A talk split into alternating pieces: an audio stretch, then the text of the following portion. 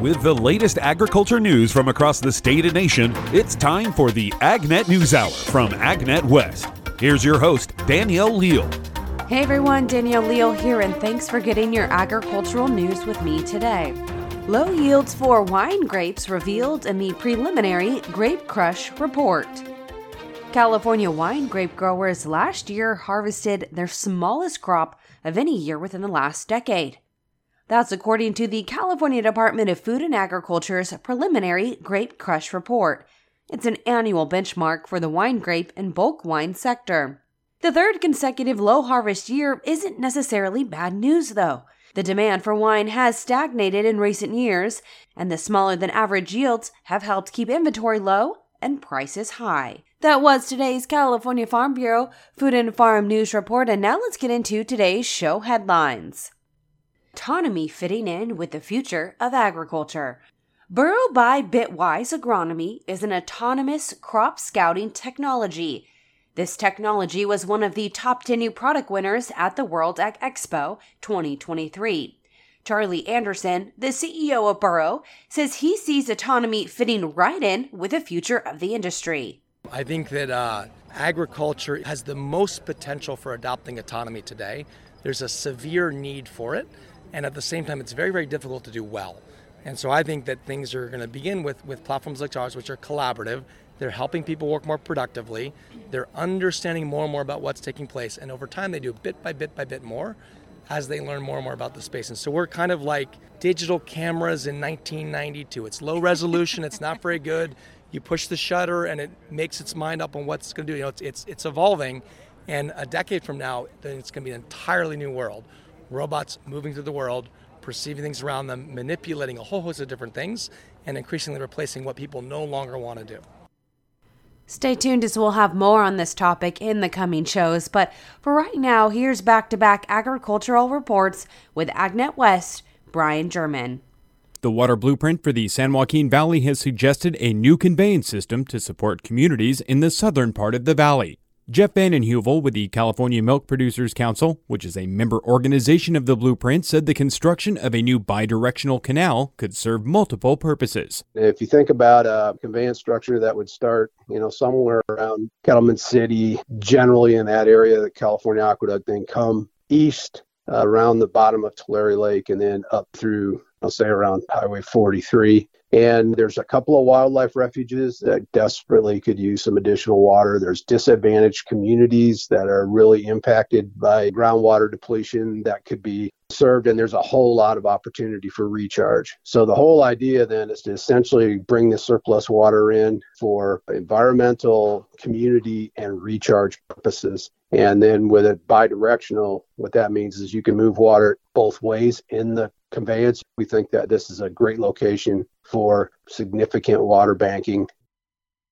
Almond bloom kicked off after the series of atmospheric river events and the cold weather that followed. Vice President of Member Relations for Blue Diamond, Mel Machado, said it's been a unique year, but bloom is progressing. Now there's just some questions surrounding the current storm systems. Predominantly, what we're seeing is the buds are all grouped together. Overlap looks good with an individual orchards. There's a wide disparity from orchard to orchard, even in the same variety. But with the buds being grouped together, it's moving fairly rapidly. You'll have 90% in green tip, the next day they're 90% in pink tip. So it's just moving very quickly and pest control advisors I'm talking to being concerned about what do they need to do to protect the bloom. Quite frankly, it's been too cold for really fungal development to get going. It won't get going while it's raining, and the forecast is for continued cold after the rainstorm. So a lot of guys that I know of were planning on getting some spray material on before the rain have stopped, figuring, well, it's not really conducive to fungal organisms. Let's just wait until the rain stops. I'm Brian German for AgNet West Radio Network.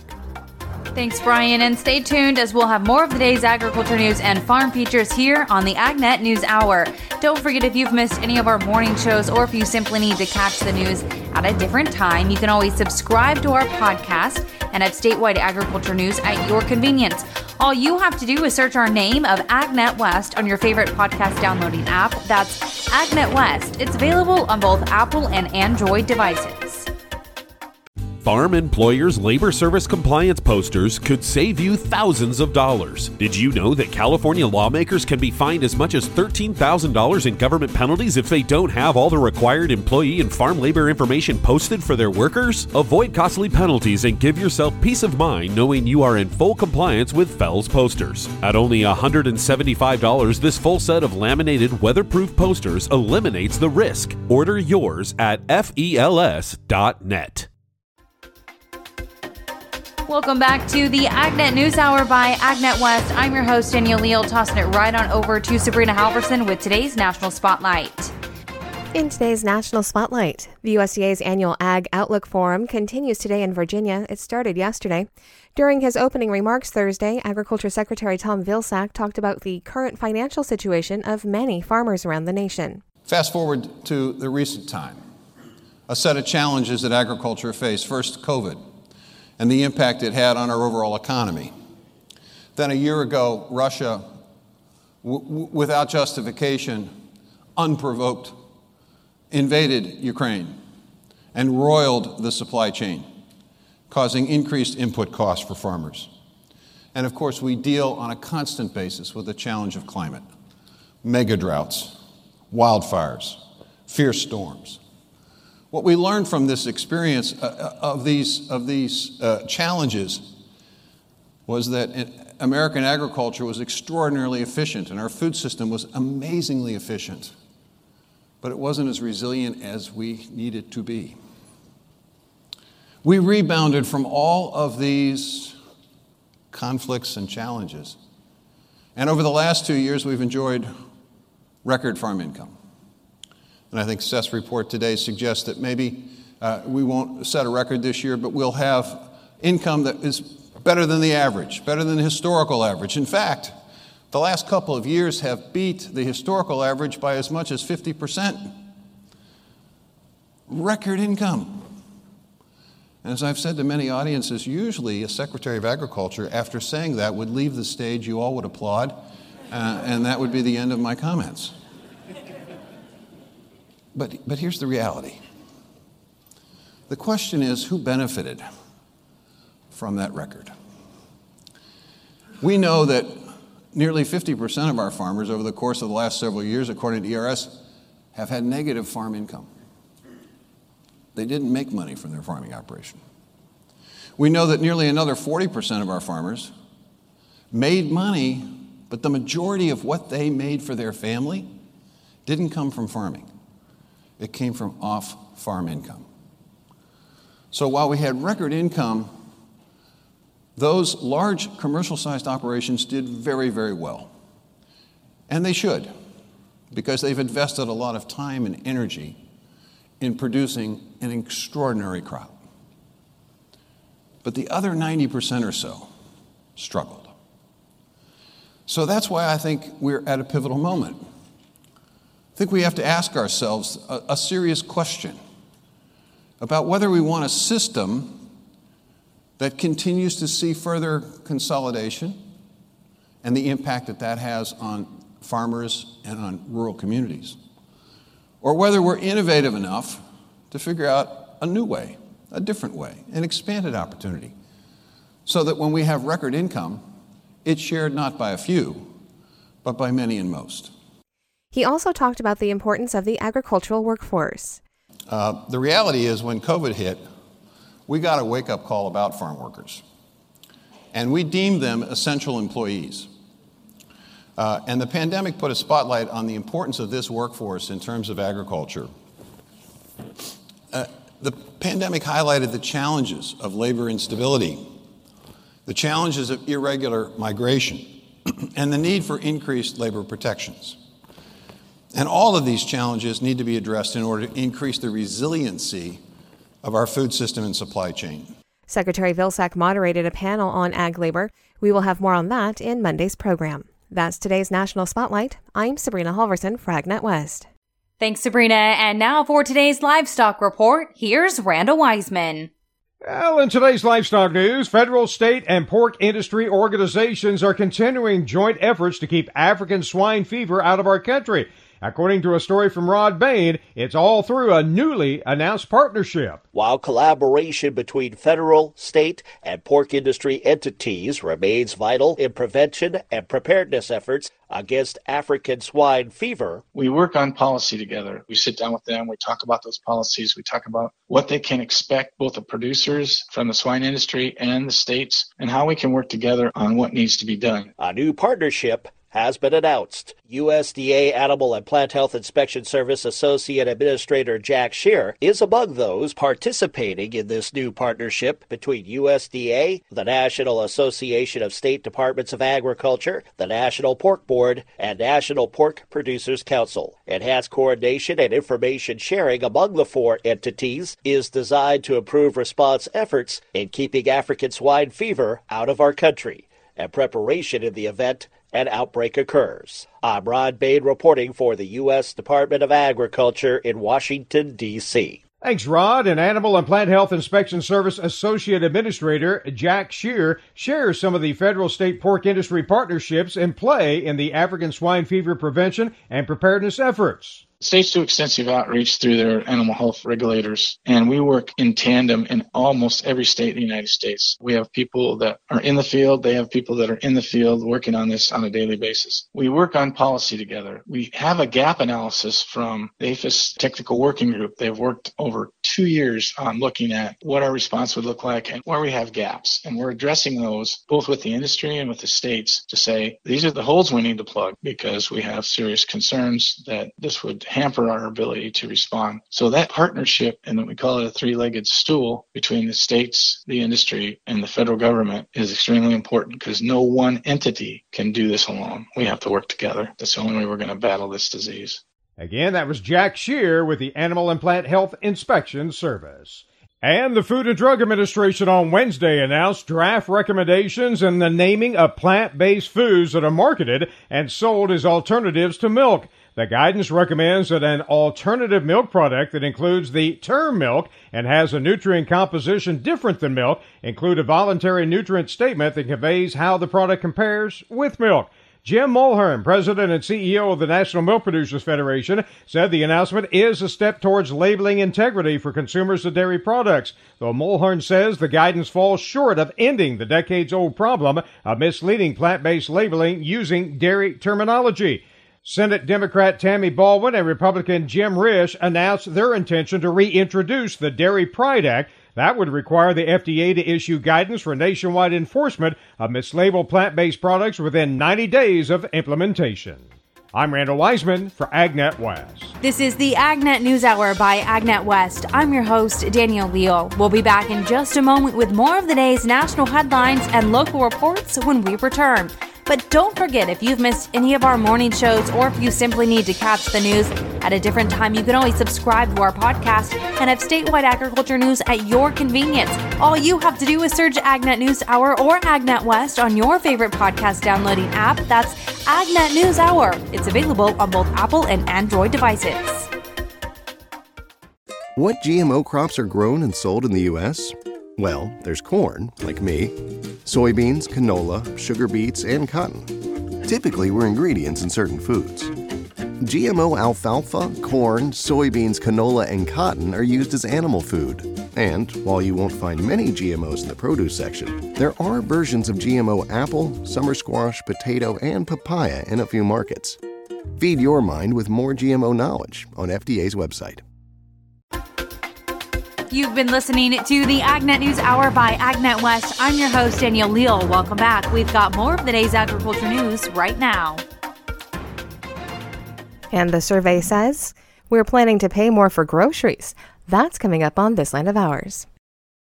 A new survey finds consumers expect to pay more for groceries this year. Progressive Grocer reports the 2023 KPMG Winter Consumer Pulse Survey shows consumers anticipate increased prices but are looking for ways to save money. The survey shows consumers expect a 15% increase in grocery spending this year. Meanwhile, 56% of consumers plan to spend more on groceries this year, while 9% plan to spend less. Consumers cite inflation, an increased tendency to eat at home, larger household sizes, and dietary changes as reasons for spending changes. KPMG research also finds 38% of consumers plan to pay more for restaurant meals this year, a 2% increase from last year. However, 35% of consumers say they plan to spend less on purchases made online this year.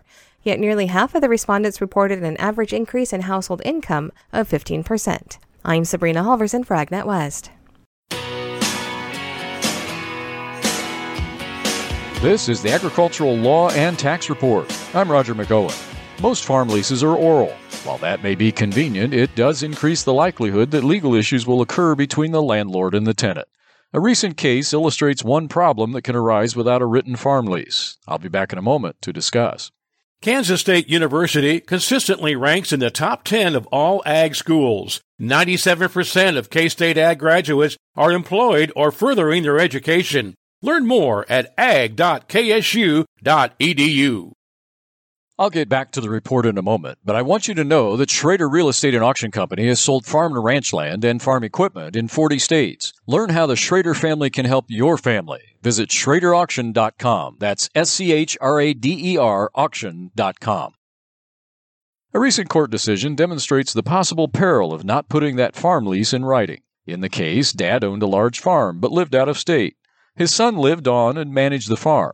The son would get the neighbor to cut a 107 acre hayfield when it was needed, and they would split the bales after harvest. It was just a verbal arrangement. After a couple of years, the neighbor wrote out a document stating that he had a five year hay lease, had the son sign it, and filed it with the local FSA office. The son understood that the document was just so that the neighbor could get the government payments on the hay ground. Shortly thereafter, the father was approached with a deal to put solar panels on the field, and the neighbor was told the hay wouldn't need to be cut anymore. The neighbor sued for breach of a lease. The court disagreed. The writing didn't have the basic terms of a lease contract. It was just a document stating that he had a lease, but there wasn't any written lease agreement, and the son gave credible testimony that he never even entered into an oral lease with the neighbor. It was merely an agreement to cut hay. Take the time to put your lease arrangements in writing to reduce your legal risk. This has been the Agricultural Law and Tax Report. I'm Roger McEowen.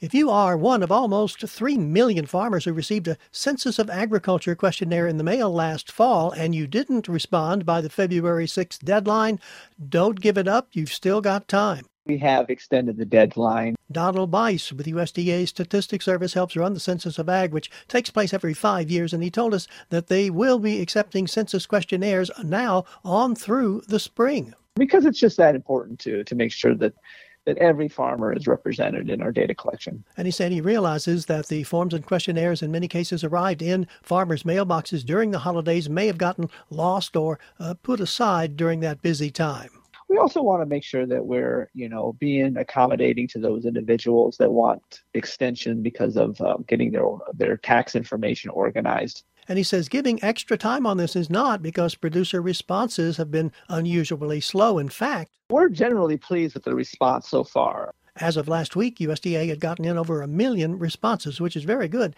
And he gives credit to the fact that more farmers are going online to respond to the census, which Buysse says is the best way to go. So we put a lot of emphasis on creating an online instrument that is quicker, secure, all those facets that make reporting easy. The folks collecting the data for the census sometimes hear from very small producers who think their responses don't really matter one way or the other, but Donald Buysse says actually it's just the opposite. We do send out questionnaires to people with ag potential. So even if you don't farm or you think you just have a hobby farm, it's still important to be represented. Indeed, he says all responses count because lawmakers will use the data from the census in crafting the Farm Bill and other legislation. And also, because it is down to the county level, it is used widely for a lot of USDA uh, programs to make sure that uh, the program is effective. Um, and then also to do additional funding and, and where that funding is. Um, that's where the geographic level comes to, to be very important. Buysse says the data plays an especially important role in dealing with natural disasters. When those disasters hit, they look for baseline data to assess impact. And for agriculture, the baseline data is the census of agriculture. So then it can be used to to make sure that uh, farmers are compensated for those disasters. So Buysse says it's important for each producer to respond to the census, and he thanks all producers ahead of time. USDA will be sending out more reminders and questionnaires during March and April. Gary Crawford for the U.S. Department of Agriculture. This is the AgNet News Hour by AgNet West. I'm your host, Danielle Leal. We'll be back in just a moment with more of the day's national headlines and local reports when we return. But don't forget, if you've missed any of our morning shows or if you simply need to catch the news at a different time, you can always subscribe to our podcast and have statewide agriculture news at your convenience. All you have to do is search AgNet News Hour or AgNet West on your favorite podcast downloading app. That's AgNet News Hour. It's available on both Apple and Android devices. Farm Employers Labor Service Compliance posters could save you thousands of dollars. Did you know that California lawmakers can be fined as much as $13,000 in government penalties if they don't have all the required employee and farm labor information posted for their workers? Avoid costly penalties and give yourself peace of mind knowing you are in full compliance with FELS posters. At only $175, this full set of laminated weatherproof posters eliminates the risk. Order yours at fels.net. Welcome back to the AgNet News Hour by AgNet West, providing you with statewide agriculture news daily. I'm your host, Danielle Leal. Now let's listen in to more featured segments. A month ago, Wall Street traders gave about a 1% chance that the Fed would raise interest rates more than 25 basis points at their next meeting. Yesterday, a new survey shows traders now see a 27% chance of the 50 basis point move and a more than 60% chance that rate hikes will continue deeper into summer before a pause takes place. Now, at 27%, that still leaves a 73% chance of just a quarter point rise, which most expect next month. Corporate earnings have generally been positive, but as one analyst points out, people are slow to invest now until there's more clarity of the economy. Is it going to be a soft landing or a hard landing once rate hikes are done? Elsewhere, April crude oil near the bottom end of a range just above $72.5. That's back from February the 6th. So look for a rebound back above $78 here early next week. AgroLiquid will be at Commodity Classic next month in Orlando. Booth number 2749. If you're going to Commodity Classic, learn more about what it means when they say apply less but expect more. This is the bottom line report. Hard to imagine April live cattle continuing to set new contract highs here the week ahead. Look for 164.40, a good support level though on the downside. I'm Mark Oppold, wishing you a profitable day and a profitable week ahead. And in more agriculture news, the Food and Agriculture Climate Alliance released its Farm Bill priorities earlier this week. Michael Clements shares the details in this next report. The Food and Agriculture Climate Alliance's 2023 Farm Bill policy recommendations offer voluntary bipartisan climate solutions. The American Farm Bureau Federation is a founding member of the alliance, which includes a diverse group of more than 80 organizations. AFBF Senior Government Affairs Director Andrew Walmsley says the recommendations focus on a few key priorities. The most important of which are voluntary and incentive based, advanced science based outcomes, promote resilience of rural communities, ensure all farmers have the ability to participate, and are strongly bipartisan. Over a hundred recommendations are being made. They focus around conservation, energy, food waste, forestry, livestock, and dairy and research, extension, and innovation. Walmsley says the recommendations are supportive of conservation programs in the Farm Bill. When you look over the last few years, those conservation programs have helped farmers and ranchers voluntarily enroll over 140 million acres. And so while not all the recommendations are focused on funding, a lot of them are trying to improve existing programs or improving processes at USDA that makes it easier for farmers and ranchers to help implement climate smart practices and of course treats farmers and ranchers as partners going forward in this endeavor. Walmsley says the recommendations can help Congress shape Farm Bill programs. These recommendations are a menu of options for Congress to look at with a broad base of support that helps farmers and ranchers continue to be great stewards of our natural resources. Find the full list of recommendations at agclimatealliance.com. Michael Clements, Washington. Do you like fishing? Well, now take down your fishing pole and meet me at the fishing hole. Ah, but we're not talking about fishing, F I S H I N G. Today, a more sinister fishing activity, fishing spelled P H I S H I N G. And while it's spelled differently than the type of fishing we might do in our lake or our local pond, it's a similar tactic. The goal is to catch someone off guard and get the information or the resources that they want. Lure them with a little bait. That's Kansas State University Extension educator Barbara Stockebrand. And yes, in this case, the people doing the uh, fishing are scammers. We are the fish. The fishing hole, usually our email or text on our computer or phone, sometimes phone calls, and even our regular mail. Those scammers are out to lure us fish into giving them our personal information or straight out our money under under totally false pretenses. They do this using all sorts of social engineering tactics that are designed to get us to do what they want, to tell them some personal information, or maybe click on an email attachment or click on a link to a website. The techniques vary on this. For example, one hook, one bait that the scammers use to lure us fish is sending a text or email or a phone call saying, This is your lucky day. You've won money a big trip. Oh boy! But there's always a catch.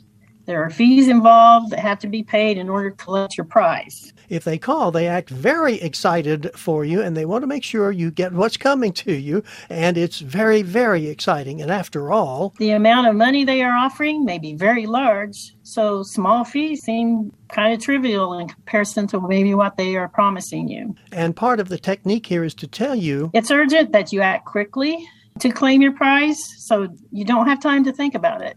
Uh, so that appeals to our possible hunger for money and prizes. And in the excitement, we send money or give them our credit or debit card number, or most times they want us to wire the money. Quick transaction. It's likely not traceable, and the money is gone. These crooks sometimes are aware of our particular emotional weak spots. For example, having lost a loved one and being named as a survivor in an obituary or maybe a post on social media for a loss of a loved one.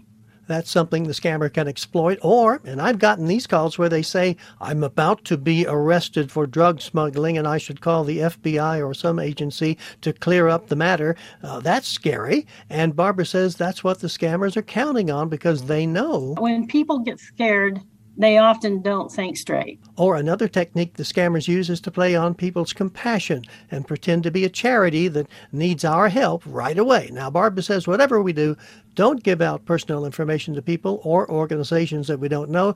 Don't send money spur of the moment. And next time, more scams, more advice on how to handle them. This is Gary Crawford reporting for the U.S. Department of Agriculture. This is the AgNet News Hour by AgNet West. I'm your host, Danielle Leal. We'll be back in just a moment with more of the day's national headlines and local reports when we return. But don't forget, if you've missed any of our morning shows or if you simply need to catch the news at a different time, you can always subscribe to our podcast and have statewide agriculture news at your convenience. All you have to do is search AgNet News Hour or AgNet West on your favorite podcast downloading app. That's AgNet News Hour. It's available on both Apple and Android devices. Over the years, you've brought them into your home. You were prescribed opioids after the C section and after dad's back injury. They helped when you were in pain, and you held on to them just in case. But did you know holding on to unused opioids puts your family at risk? Trouble with opioids can start at home with unused medicines such as pills, patches, and syrups. You can remove the risk and protect your family. Find out how at www.fda.gov/drug disposal. You've been listening to the AgNet News Hour by AgNet West. I'm your host, Danielle Leal. Welcome back. We've got more of the day's agriculture news right now. In today's Almond Matters segment, we're joined by Todd Bergdahl, Field Market Development Specialist with Valent USA. And now, Todd, we're here towards the latter part of February, and bloom is here. And so, number one, let's get into how bloom has been progressing and uh, what growers will be thinking about with rain in the forecast. Yeah, Brian, it's been, you know, relatively cold, cold nights, uh, some frost warnings for the last week or so early in the morning, which has kind of slowed bloom down. It started, you know, about 10 days ago with the first flowers down in the southern part of the valley. But things are progressing over the weekend. We had some nice, you know, 60, mid 60s, a couple of maybe certain areas was in the 70s.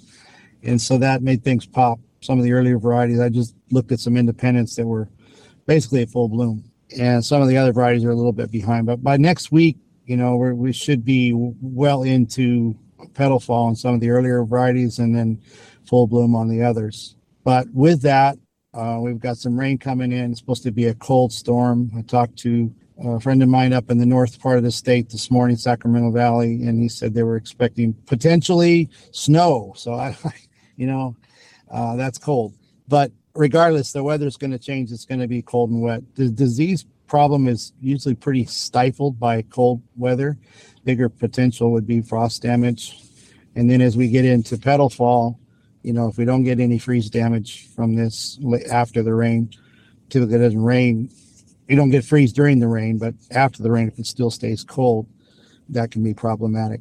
You know, it's not, not really anything we can do about it. You know, hope and pray the um, petal fall issue, you know, it's a good time to start thinking about other pests that might pop up. I saw a green stink bug. I just stopped and looked at some Independence here north of Visalia, and green stink bug was. Uh, uh, I saw a couple of them, and so they they're out. The warmer weather has brought them out. The cold weather is going to stifle them, but the warmer weather brought them out. But peach twig borer is going to be a problem after petal fall. That's when we typically we would target that one, as well as disease. If the weather warm does warm up, it does become conducive to disease with the moisture. Fungicide need to be put into the program uh, sooner than later. You know, I put this out there. Dipel is a really good choice to go in at that petal fall application. It's relatively economical, and it is uh, a good choice to get some because it's the those eggs that are laid. They have to eat the the dipel, and then they die. But if they've already got inside the twigs or inside the shoots, that's it's a it's a non-issue. It's already too late. So getting on preventatively is is, is really good. You get up in the trees, you usually get about five to seven days of residual out of a dipel application. So that's something to look out for. It's something I've been looking at in the last few years here, and it's been I've been pretty successful with um, targeting that pest at that time of, of petal fall or shortly after petal fall.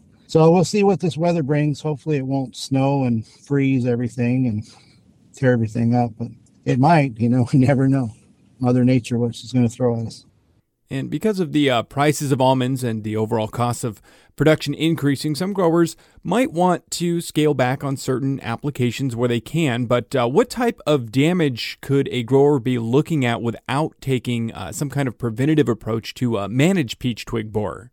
Well, they, they damage, you know, anything that's soft tissue. The, the larva will, you know, they'll bore into, they can damage nuts, they can damage the shoots, you know, stifle the growth.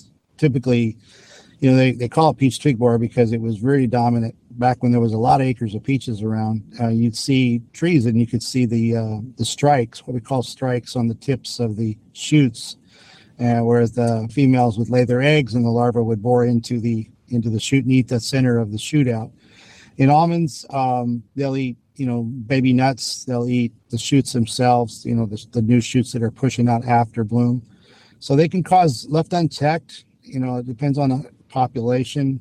But if they've got a pretty high population, a lot of egg laying going on, you can see s- pretty significant damage, uh, not only to the twigs or the, the shoots, but to the uh, the nuts themselves. The newly, you know, they're just baby nuts, so they're soft tissue as well. Thanks, Brian, and stay tuned as we'll have more of the day's agriculture news and farm features here on the AgNet News Hour. Don't forget if you've missed any of our morning shows or if you simply need to catch the news at a different time, you can always subscribe to our podcast and have statewide agriculture news at your convenience. All you have to do is search our name of AgNet West on your favorite podcast downloading app. That's AgNet West. It's available on both Apple and Android devices.